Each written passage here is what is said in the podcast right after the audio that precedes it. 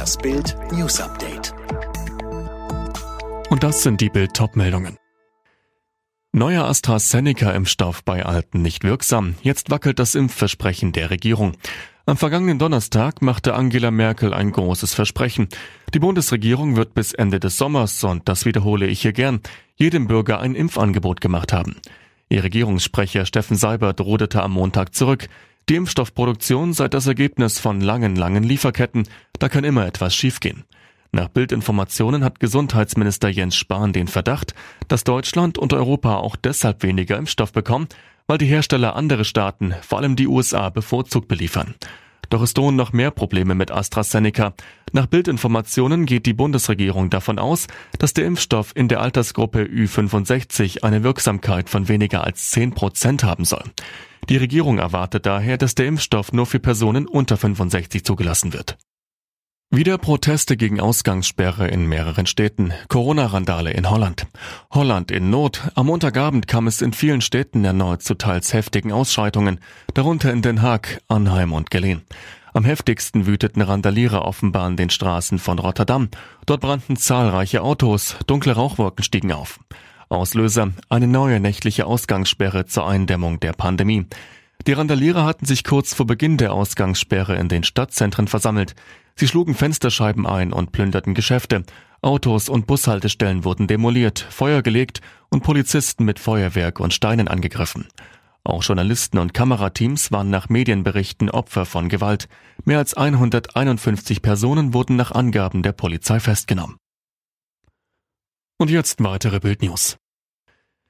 In Sachsen-Anhalt wird die AfD nun offenbar als rechtsextremer Verdachtsfall eingestuft. Laut Mitteldeutscher Zeitung wurde die Partei unter Beobachtung gestellt.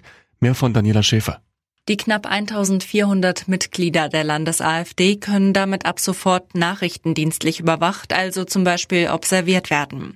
Der Verfassungsschutz bescheinigt der größten Oppositionspartei in Sachsen-Anhalt dem Bericht zufolge unter anderem Angriffe auf die Menschenwürde, die Ablehnung rechtsstaatlicher Prinzipien und Demokratiefeindlichkeit.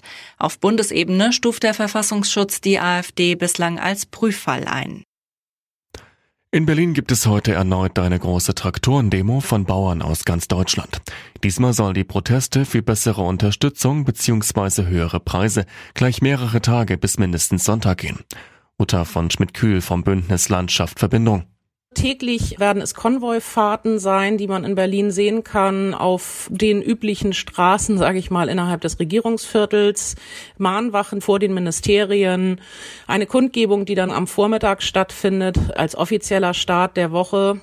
Also von allem ein bisschen, aber so, dass tatsächlich auch die Trecker in Bewegung sind innerhalb des Stadtbildes und so möglichst viel Aufmerksamkeit natürlich auch erzeugt wird.